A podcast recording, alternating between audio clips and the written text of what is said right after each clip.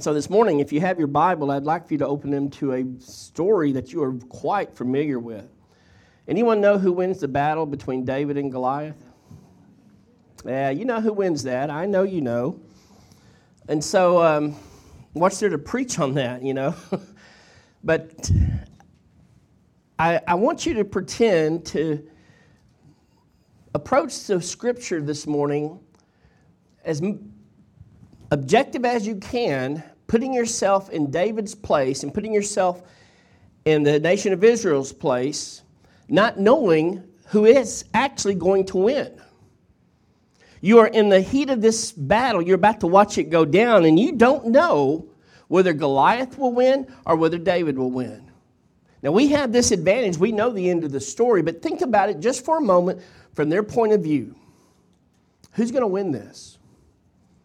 So I know this is a very familiar episode in the life of David, and I'm not going to teach you anything new about the passage. I understand that as well.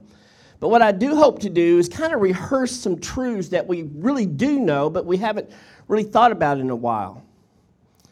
I, personally speaking, I know that in times of crisis, conflict, that Scripture can become very real to us. And this is one of those, to me, that has become real the older I get and more involved in ministry I am than what it was earlier on. And I think to some degree, each and every one of us in here, on some level, can relate to David. He was a shepherd boy who was living on the backside of nowhere, no recognition at all. And it, God picks him out of that place and says, You're going to be my next king. But he is not thrust into royalty. He's not ascended to the throne. He is learning the ropes of what it means to be a servant to an ungodly king. Acts 13 gives us a little bit of insight into David.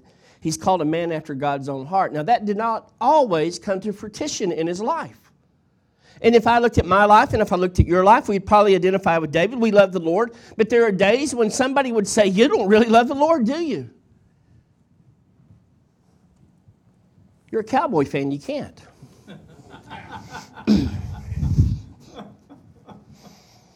Well, you know.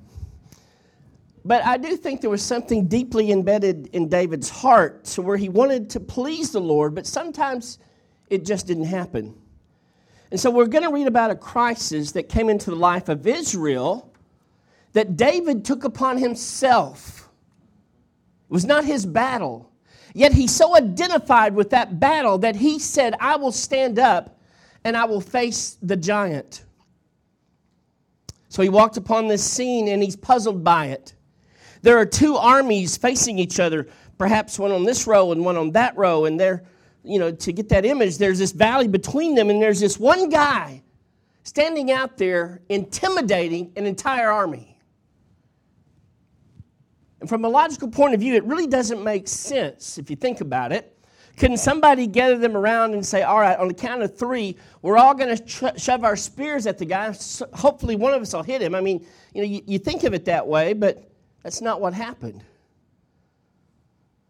And this is startling for us because we tend to think and we tend to pray, Lord, shelter me from the battle. I don't want to fight anybody. But it was God who took David there to that battle. So it took place nearly 3,000 years ago, and it kind of serves for us as a, an encouragement for those of us who are in the midst of a spiritual battle. I'm going to ask you to go, Lord, with me in prayer, and we'll take a look at this passage and kind of work through it. Father, some of us may be facing giants in our lives. Some of us may be in a position where we don't really want to have a conflict. We don't want to have spiritual warfare, but yet you've called us to that very thing. So let us take ownership of the place and the time of these battles. Lord, I pray that if anyone here this morning doesn't understand this issue, that they're perhaps lost, then the greatest issue they have today is to be saved. And Lord, I know that sounds weird at a Bible college, but my wife is living proof that a lost person can wind up in a Bible college and yet you call them to repentance. So I pray that this morning. In your name I pray. Amen. Let me give you a little bit of background before we start reading here. The national background. The Philistines had been there in the land of Canaan for a long time, and Israel has relatively new. They've been there 200 years, maybe 300. They're an up and coming nation, and they're growing powerful, and they're powerful enough to where Saul, as king, is making an impact upon the local area. And this nation is beginning to grow, and these Philistines are concerned about who's going to occupy the land. And so this problem was ever present before the Israelites is that they were given this property, but or this land, but there are Canaanites there. And the Philistines, by the way, are migrant people. They came there just as Israel did prior to Israel at the conquest with Joshua. And so they wanted to populate the same land, even though they were on the coast. Been there since the time of Abraham. And this Hebrew nation is now coming into existence.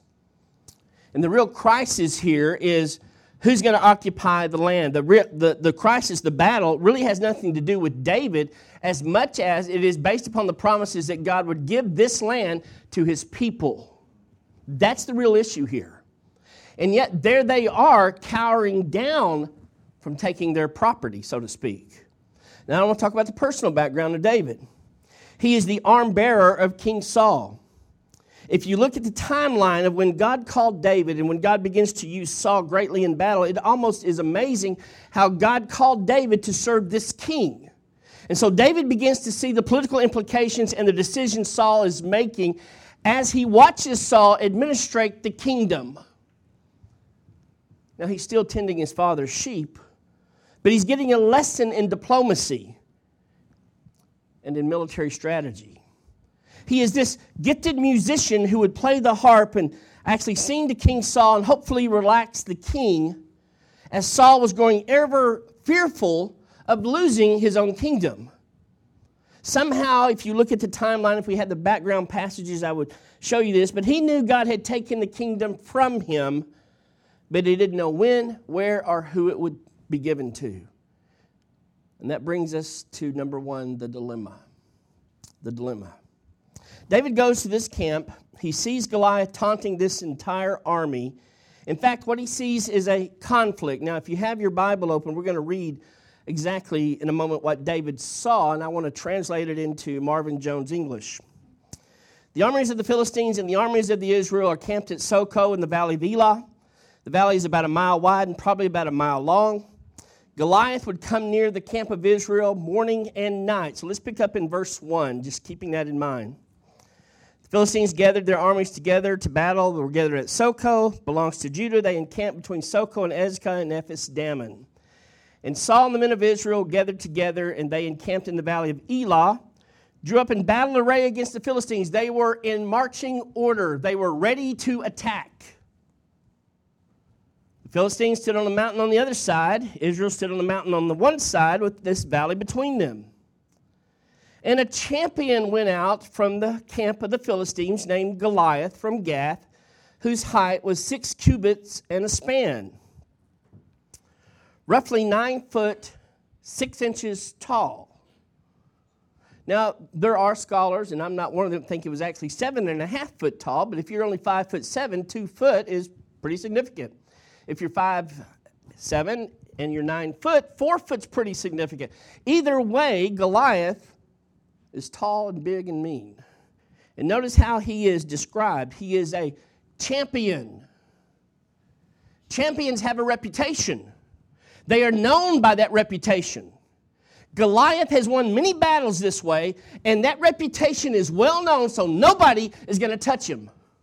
This champion has come out to engage this entire army. He had a bronze helmet on his head. I saw in your um, room up there where you sell the T-shirts. I, I, saw a gladiator. Was that a was that a gladiator? I saw. Are you known as the gladiators? A knight. Okay. Good. I was scared they're a gladiator. Okay, so the knight had this uh, helmet on, something like that. That's covering the entire helmet. His uh, uh his helmet's covering his entire head. He's wearing this bronze helmet. This is the Bronze Age. He's armed with a coat of mail that coat weighs 150 pounds alone. It's a heavy coat. You're not going to penetrate that with spears. He had a bronze armor on his legs, bronze javelin between his shoulders. Imagine he's got this coat of mail. He's got what I would call hind catchers shin guards, all the way up from his mid thigh down to his foot. He's got the helmet. He, this guy's ready.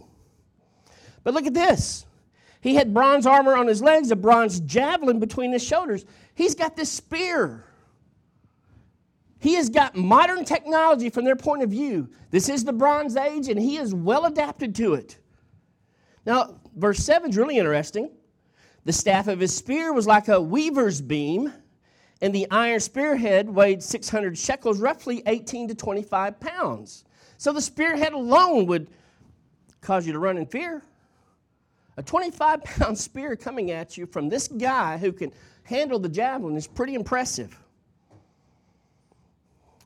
I really like verse 7 though. Staff of his spear was like a weaver's beam, 600 pounds, 20, you know, 600 shekels, 20 pounds.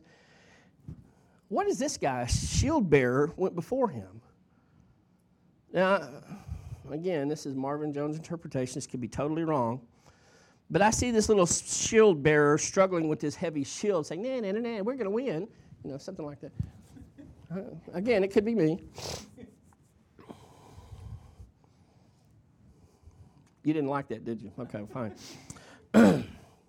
then he stood and cried out to the armies of Israel and said to them, Listen to this. Why have you come out to line up for battle? Why are you wasting your time? Am I not a Philistine? You servants of Saul? Choose a man for yourself, let him come down to me. If he's able to fight with me and kill me, then we will be your servants. But if I prevail against him and kill him, then you shall be our servants and serve us. This is really cut and dry. This is an ancient mo- uh, method of war. When you have two opposing armies that are of equal length, you send out your best, and whoever the, wins the personal battle, they win the entire battle for the army. This is a well known proposal. Israel knew it. Look at verse 10. I defy the armies of Israel this day. Give me a man. Let's fight. Now, when Saul and all of Israel heard these words of the Philistines, they were dismayed. They were overwhelmed. They were greatly afraid. They knew that they didn't have a champion who had the reputation, who had the experience of a Goliath. If they sent him down there, they would be enslaved in less than an hour. So they stood there frozen. Now, David was the son of Ephraim of Bethlehem, of Judah, whose name was Jesse, who had eight sons, and then man was old and advanced in years in the days of Saul. I'm going to quit reading there, but if we were to read, you would find out that David's older brother is there. So David comes upon this place. He sees the conflict, he sees what's going on. This enemy is well ready for battle. He's got the reputation. Goliath is intimidating. And if you want to give some insight into this just to show you what happens, look at verse 16. This didn't happen in just one day. Verse 16 is very interesting. And the Philistines drew near and presented himself 40 days in the morning and in the evening. This is going on over six weeks now. Every morning he wakes them up and says, Where's your man? I defy you. Send him down here. And then just when they get past that moment, they get through the day, he comes along at the end of the day and said, Well, where's he at? Send me your man. Day and night, morning and evening for 40 days, and you can't escape it. You hear it echo across the valley. We are cowards and they know it. And David sees all that. Twice a day. Very personal. Severe consequences. You ever felt like that? That you've got this conflict that you're going through and you get through it in the morning, and just when you make it through the day before you lay your head down, it resurfaces to remind you that you can't handle it.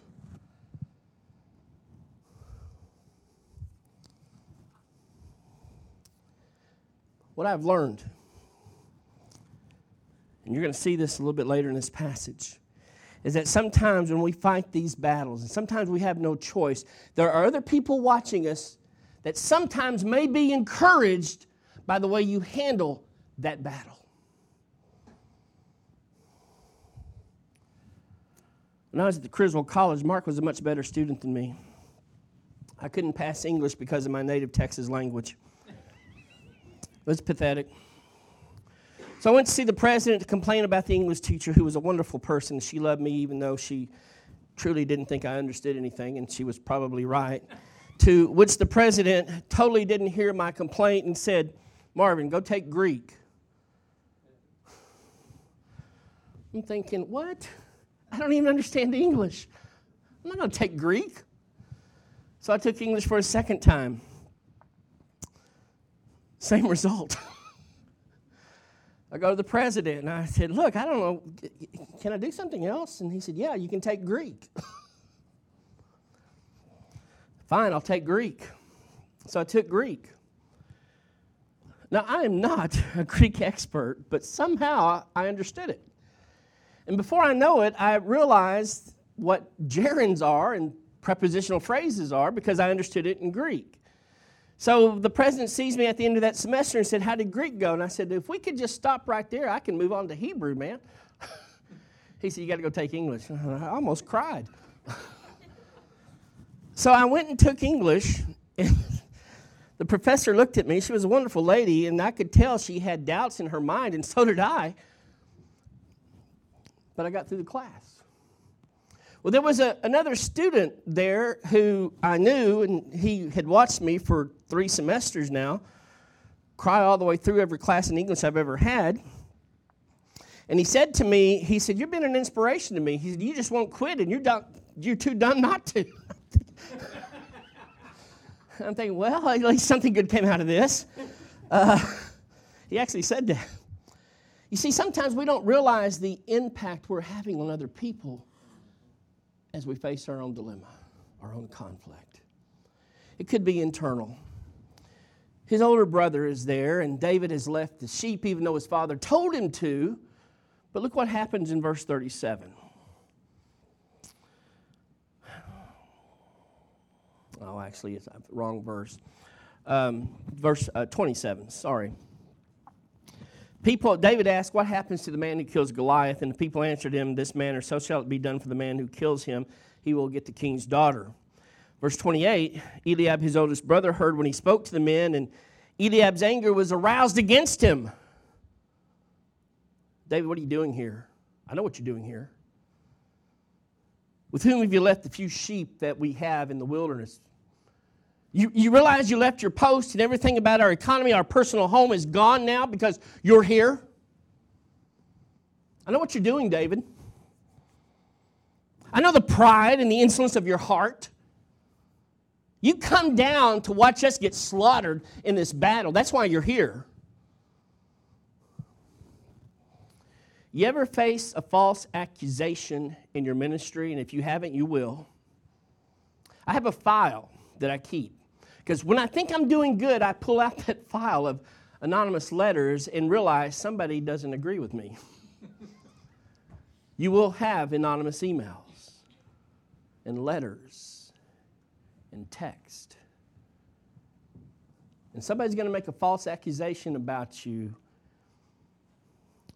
and it's hard not to engage in that battle because you're right. They misled you, they misrepresented you, and then they attacked you.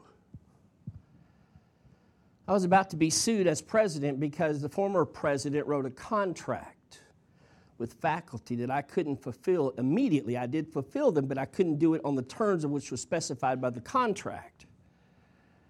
I didn't write that contract. I wouldn't have hired that person on the basis of that contract, but there they are, they work for me, and I went and told them ahead of time I cannot fulfill it until such and such date, which they agreed verbally, but it didn't stop the lawsuit coming. Now I paid the contract, so it took away any conflict there, but I didn't write that contract, yet I'm the one that gets to fulfill the contract. It was real hard for me to keep my lips together and say, I didn't write this. Why are you suing me? Why didn't you sue the school? But why are you suing me?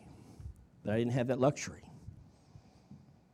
Someday God will write that, and I want to be standing close by when He does, but that's a different story.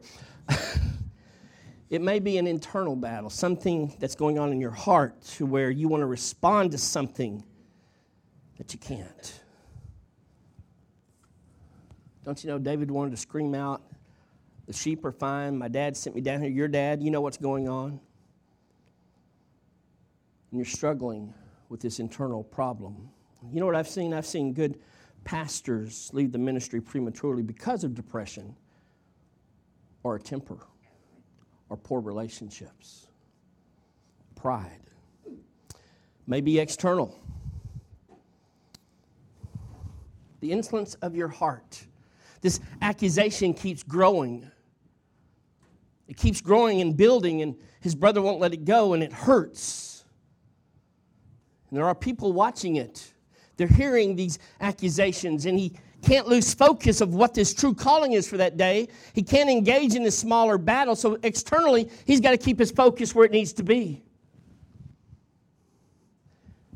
I've got a quarter till, you know, five minutes till 10, and we're going to 12, so I got time to do this. I'm, I'm going to skip this illustration for time's sake, but I was 23 years old when I was asked to serve on a search committee, and I volunteered my time. If I've ever asked again, they're going to pay me. Okay? It got ugly.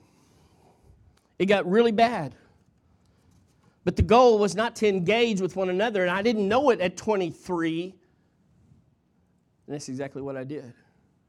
Now, as I said a while ago, I was right. The pastor we wanted to call has been there since I was 23 years old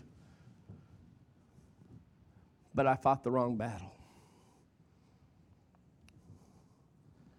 Number three, it may be a battle of eternal magnitude. David understood something. I think King Saul did too. I don't know whether the rest of the army did or not, but if they lost this battle, that nation's gone. If, if whoever fought Goliath lost, they become the slaves of the Philistines. There's no kingdom for David, there's no kingdom at all. And this one battle determines the destiny of Israel. Think of it that way. How you fight your battle today may determine the destiny of your ministry tomorrow or your family's future. You see, Satan's rebellion permeates this world, and what he wants us to do is to get focused on something else besides that which is important and he shifts our focus subtly to either his brother or something else and gets his mind going in different directions. And all of a sudden, we've lost the real issue of insight here that this battle has eternal consequences. And that's what's going on. Now, let's look at the deliverance. I think part of the deliverance is to realize the power of God. We still don't know. Again, take a step back from what you do know we don't know if we're the army of Israel who's going to win this battle. The Philistines think they know who's going to win it. They, they've got their champion out there. They know Goliath's going to win it. And you're in the army and you've had a lot of experience as a captain or private being out in the field, and you're looking at this little scrawny shepherd boy going to take on this giant, and you're thinking, I wonder if I get a good master by the end of the day. Because there's no way he's going to win this. I mean, he's got the helmet on, he's got the, the armor coat, the, the mail coat of 150 pounds, he's got the shin guards. He's got a weaver's beam for a, a javelin, and the spearhead is 20 pounds. And then he's got this scrawny little guy holding a shield for him as if he needs to be there. And we're going to send this kid to fight that giant who's got that reputation. If you're Israel, that's got to be going through your mind. Maybe there's a backup plan. Look, when he kills David, maybe we can rush him then. So, this deliverance issue here is kind of challenging for us. Now, again, you know the story. There's a couple verses, though, I, I want to remind you of. We're going to look outside the text for a moment to a very interesting passage called Second Chronicles 16, verse 9. And I'll just give you a glimpse of it. it talks about the eyes of the Lord running to and fro throughout the whole earth. It's a reference to God's omnipresence. And let me be quite honest with you, there were times when I should have reminded myself of God's omnipresence when I was in the midst of some conflict. That God is everywhere and He knows everything. He knows, he knows exactly where I am. his eyes run to and fro. Contrast that with Job chapter 1, verse 7, where the Lord asks Satan where you've been, and Satan says, I've been walking to and fro throughout the earth. Now, here's the problem we sometimes ascribe to Satan more power than what he was, than what he was created with. We think he is greater than us, and he is, but he is not greater than the person who created him, which is God himself. He is not omnipresent, as we sometimes think. If he wants to get back to Montana, he has to fly the plane. And I think he did coming out here, but that's a different issue. Satan is limited by time and space. Sometimes in our mind, we give him too much credit as a created being. And I realize you cannot fight a giant in your own strength. David couldn't, you can't, I can't. And I realize that Satan is there pushing us toward the battle to defeat us. And he's going to use the giant to do it. I get that. And sometimes the battle seems to be overwhelming in and of itself. I was pastoring a church in Las Vegas when 9 11 hit. Prior to 9 11, we had sold the property and we are going to relocate our church. Boy, did that come back around 20 years later as we relocate Montana Christian College. And we had had all set up. We had cell towers, yeah, cell towers, which were new in Las Vegas flat area. We were going to build these cell towers and bring in four to five thousand dollars a month. When 9/11 hit, that city shut down. Every contract we had was over with. There was no income coming in. Half the city was laid off. We managed to get through the fall. We had a big payment coming up in December, and we had enough money to either make my salary or pay the property. I didn't want to be a good pastor. but either I believed what I'd been preaching for so many years or I didn't. And that's really what it was coming down to. Either I believed God would provide or I didn't believe it. And so I pulled the committee together and I told them, make the mortgage payment. A week later, men that I'd only knew of by name started sending me checks, and they weren't great checks at all. I never had met Jimmy Draper or somebody who worked for him, and they had heard about the issue back in Nashville and they sent me a check to get me through a week.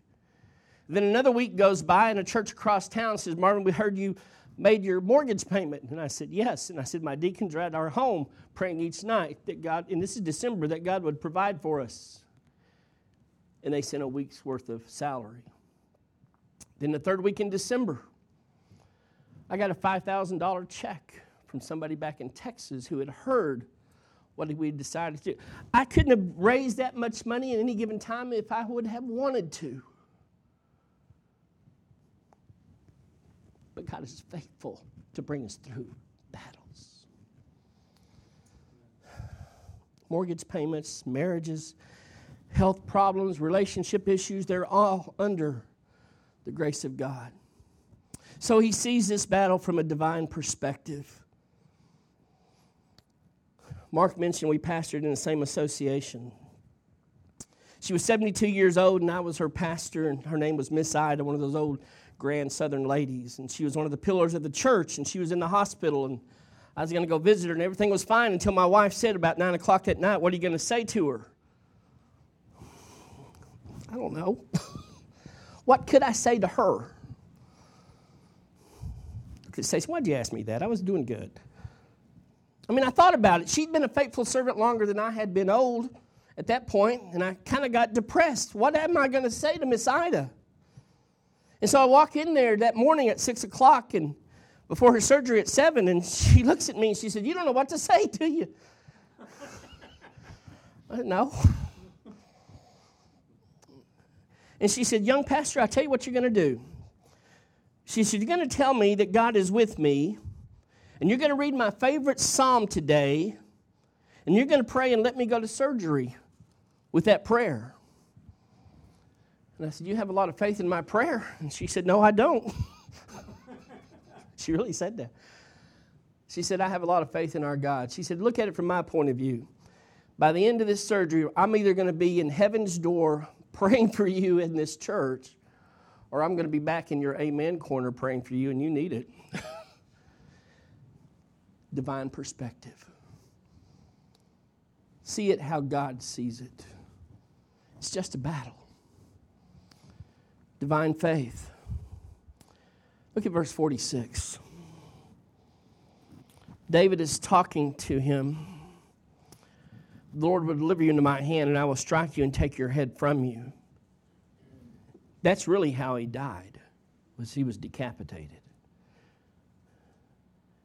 And this day I will give the carcasses of the camp of the Philistines to the birds of the air and the wild beasts of the earth, and all the earth may know that there is a God in Israel. At verse 47. Then all this assembly shall know that the Lord does not save with sword and spear. He's talking about the army. He will give you into our hands. Look at verse 48. So it was when the Philistine arose and came and drew near to meet David, David ran toward him. Most of us would run away from the battle, but David engages it.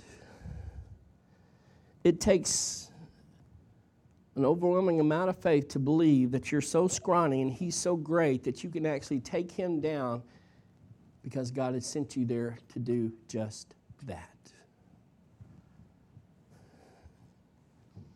Yeah, it took me three semesters to pass English. Your professor is not your enemy. He may feel like it, but he's not, or she's not. And your spouse or your girlfriend, they're not your enemy. They're not opposed to you. They want you to succeed.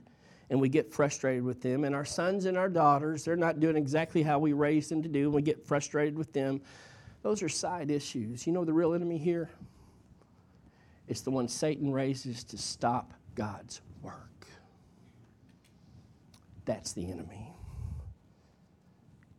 When we wage war with the firm belief that God will provide for us, then we'll see the last thing is divine deliverance. So he gets this rock and this sling, and he's pretty good with it, but my gosh, the helmet, the, the coat, the shin guards, only one place he could possibly hit him, and that's right here where he's uncovered, and that's exactly what happened. And he falls down, and David runs and grabs his sword, cuts off his head. Oh, Goliath came at him with the armor of the world system, with the world's strategy, with the world's technology, all of it, all of it going for him. And he had won these type of battles since he was a kid, and this would be no different from Goliath's point of view. This is just another battle. Send him down. But I want you to hear this. A temporal battle does not need to negate an eternal calling. The calling here was to plant a nation, to be a witness to those pagan uh, countries around them, that God would give them this promised land, and that one giant would not stand in the way of God's calling. Don't let the battle steal the eternal rewards of God's blessings for you. Let God deliver the giant for you. God bless you this morning.